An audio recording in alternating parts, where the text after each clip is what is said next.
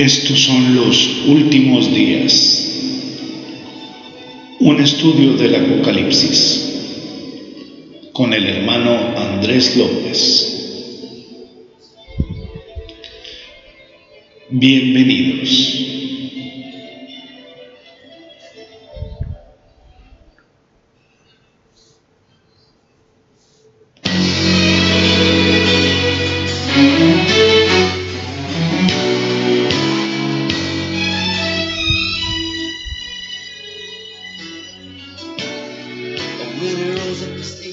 Tal, qué tal, amados hermanos en Cristo, amados radioescuchas? Bienvenidos a una nueva emisión de este, su programa, nuestro programa, Los Últimos Días.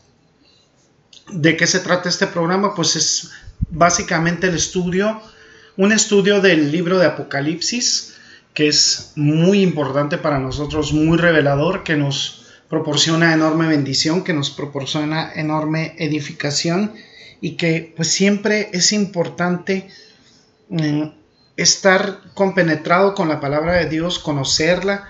Lógicamente a quienes amamos a nuestro Señor pues estamos siempre atentos a su palabra, atentos a lo que nos quiere decir, a lo que nos quiere manifestar por medio de su palabra y somos verdaderamente bendecidos por contar con ella. Cuántos mártires, cuántos siervos del Señor murieron por eh, preservar el contenido de esta palabra, por preservar la sana doctrina y pues estoy muy muy contento en compartir esta palabra con todos ustedes.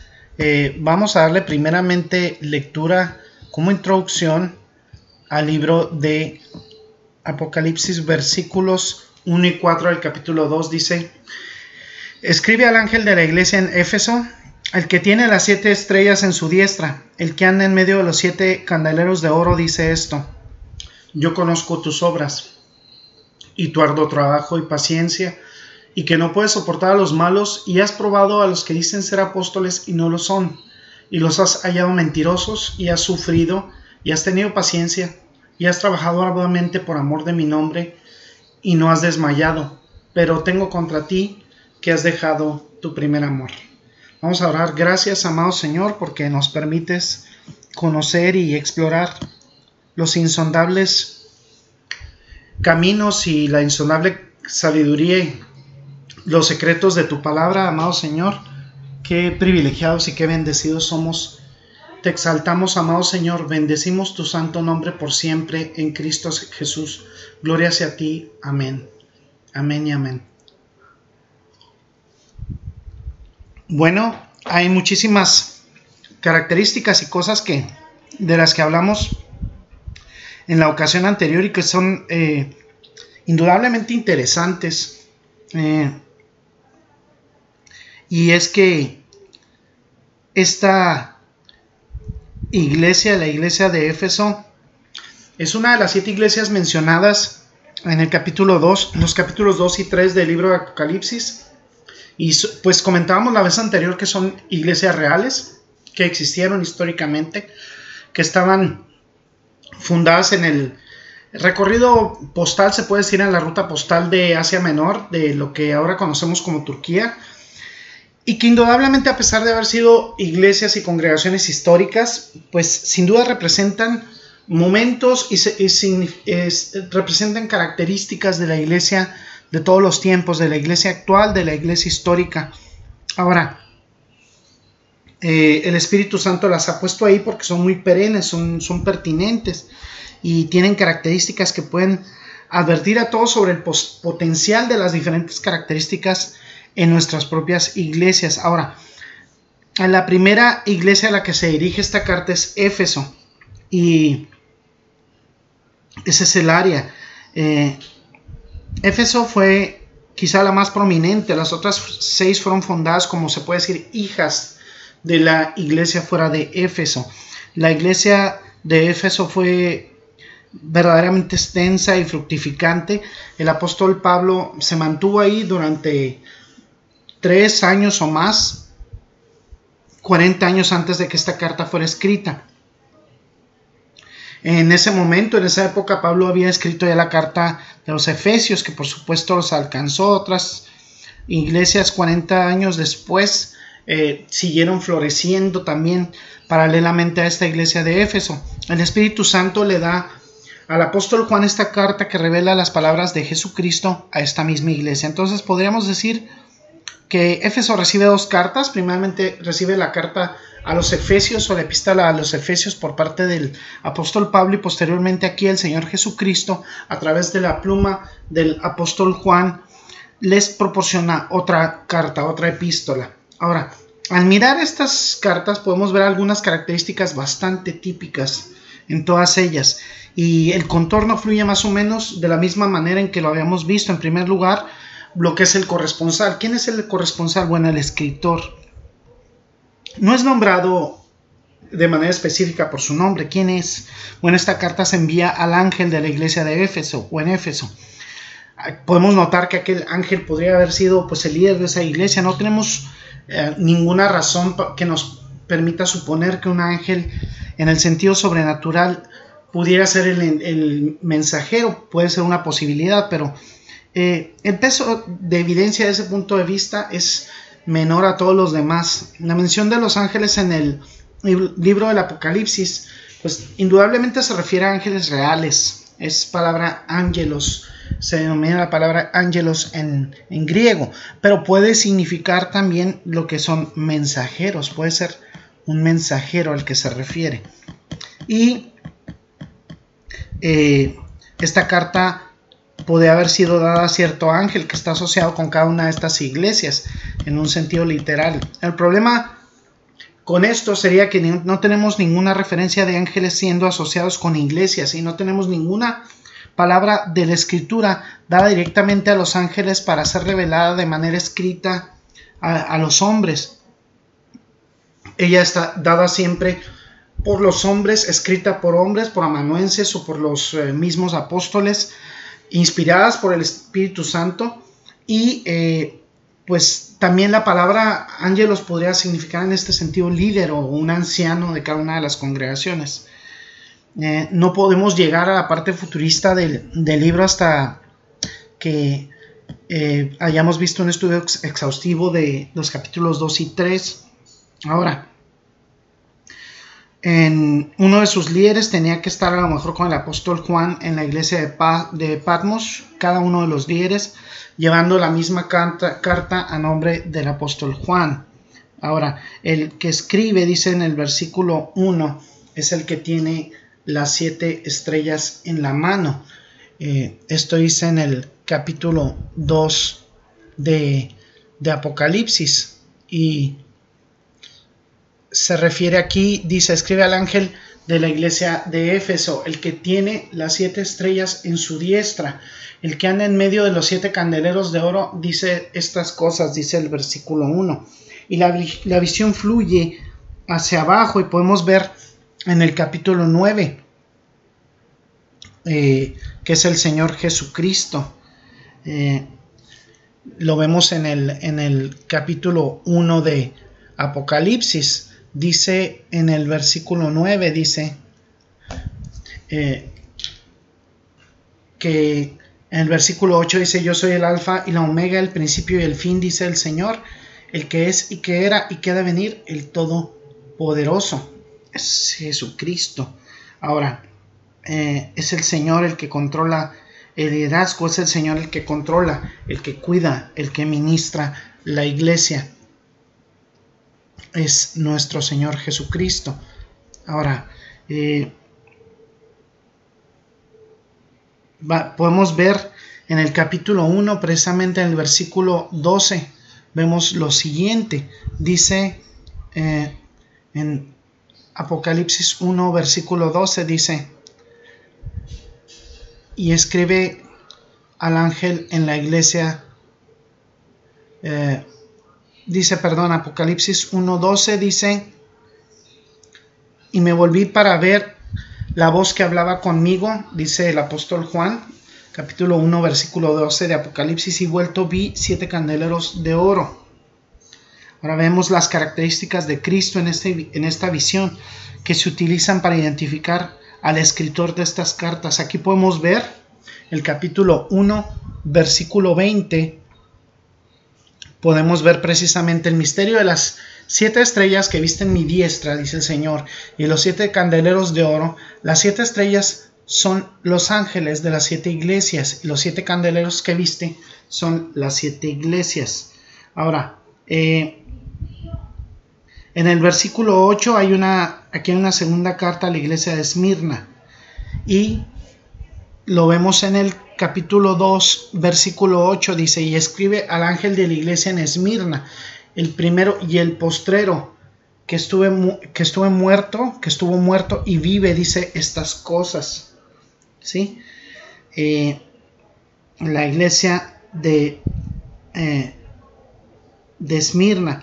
Podemos ver en el versículo 18. Dice en el versículo 18, dice, y escribe al ángel de la iglesia en Teatira, el Hijo de Dios que tiene sus ojos como llama de fuego y sus pies semejantes a latón fino, dice estas cosas. Es otra descripción de Cristo. Versículo 16 dice, arrepiéntete porque si no vendré pronto a ti y pelearé contra ellos con la espada de mi boca. Esa es una nueva descripción de Jesucristo. Vemos en el, en el versículo 18, dice el, eh, el Hijo de Dios que tiene sus ojos como llama de fuego y sus pies semejantes a latón fino, como bronce bruñido, dice otra traducción. Y esta es la descripción de Cristo, versículo 15 dice del mismo capítulo 2 Así también tú tienes a los que retienen a la doctrina de los Nicolaitas, la cual también aborrezco, pero principalmente vamos a echar un vistazo al capítulo 1 y vamos al versículo 15. Dice, y ahí es donde precisamente quería ir, capítulo 1, versículo 15 dice, y sus pies semejantes a latón fino, ardientes como un horno, y su voz como el ruido de muchas aguas, algunas traducciones como bronce bruñido. Si vemos el capítulo número 3 de Apocalipsis, capítulo 3 dice lo siguiente, dice, y escribe al ángel de la iglesia en Sardis, el que tiene los siete espíritus de Dios y las siete estrellas, dice estas cosas. Yo conozco tus obras que tienen nombre de que vives y estás muerto el que tiene los siete espíritus de Dios y las siete estrellas, completitud, perfección. Y de nuevo notamos esta visión nuevamente en el capítulo 1 y vamos al versículo 16 del capítulo 1 y fíjense qué interesante dice y él y tenía en su diestra siete estrellas y de su boca salía una espada aguda de dos filos y su rostro era como el sol cuando resplandece en su fuerza. Ahora, aquí se ve la descripción de Cristo en el capítulo 1 y lleva a cabo estas cartas, estas epístolas con el propósito de describir a la persona del capítulo 1 y cómo se mueve en su iglesia. ¿Y quién es? Pues indudablemente Jesucristo. Ahora, incluso en la referencia de Filadelfia se nota que tiene la llave de David que abre y nadie cerrará que cierra y nadie abre y nuevamente se le nota como quien tiene diferentes llaves. Vemos aquí en el capítulo 1, versículo 18 dice, y el que vivo y estuve muerto y aquí que vivo para siempre. Amén. Y tengo las llaves de la muerte y del infierno. Él tiene las llaves. Camina entre los candeleros de oro. ¿Qué significa eso? Bueno, él examina, él ve, él evalúa, deja a un lado la pluma Juan y comienza a dictar el mensaje en función de lo que te voy a decir. Eso dice el Señor. Entonces el, el encargado de la iglesia está a punto de escribir. Nuestra cabeza, el Señor Jesucristo, Él, Él da el mensaje.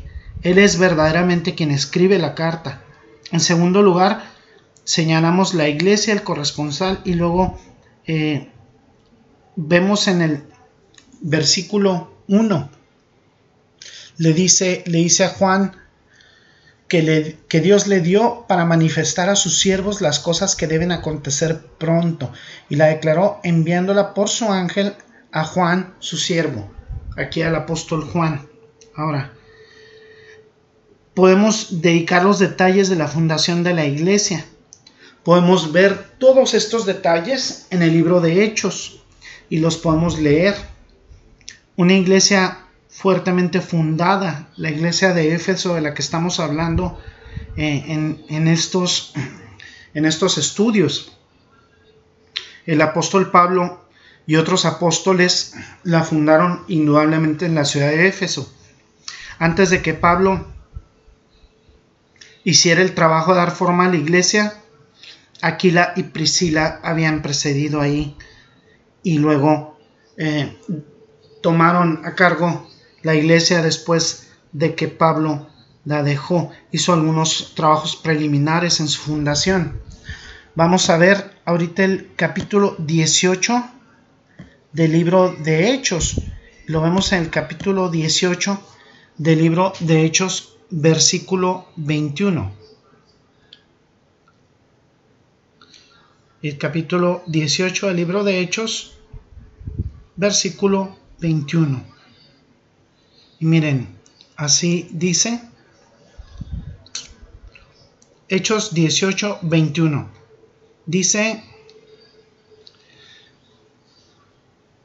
dice en el 18, 21, dice, eh, refiriéndose a Pablo, sino que se despidió de ellos diciendo es necesario que en todo caso yo guarde la fiesta que viene en Jerusalén, mas otra vez volveré a vosotros si Dios quiere y sapo de Éfeso.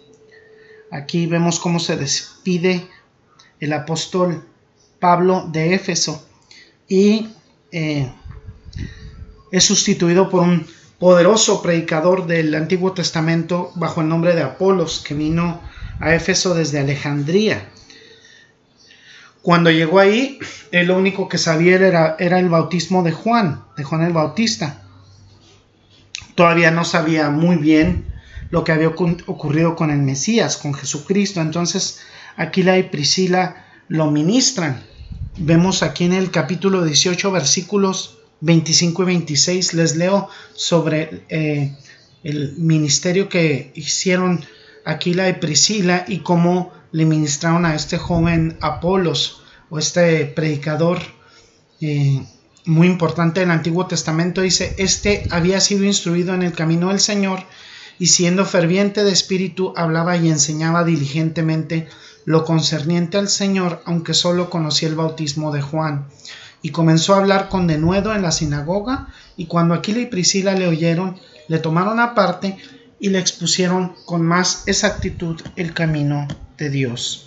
Aquí vemos esta, esta intervención que tuvieron Aquila y Priscila, pues entonces recapitulando, el apóstol Pablo Posteriormente trasciende Aquila y Priscila como líderes de esta congregación de Éfeso. Posteriormente tenemos a Apolos y vamos a ver eh, el trabajo que habían hecho estas personas en Éfeso. Y vemos en el capítulo 19 de Hechos, capítulo 19 de Hechos, versículo 5. Dice, cuando oyeron esto fueron bautizados en el nombre, de, en el nombre del Señor Jesús.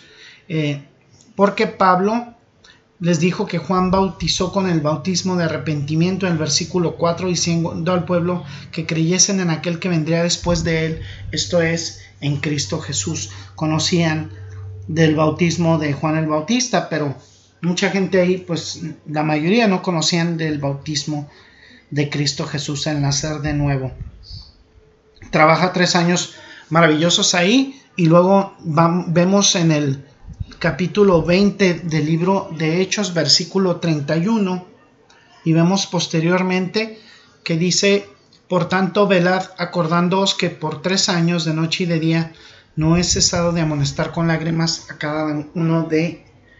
Eh, a cada uno. Entonces ahí vemos que el apóstol Pablo estuvo ahí aproximadamente tres años o más.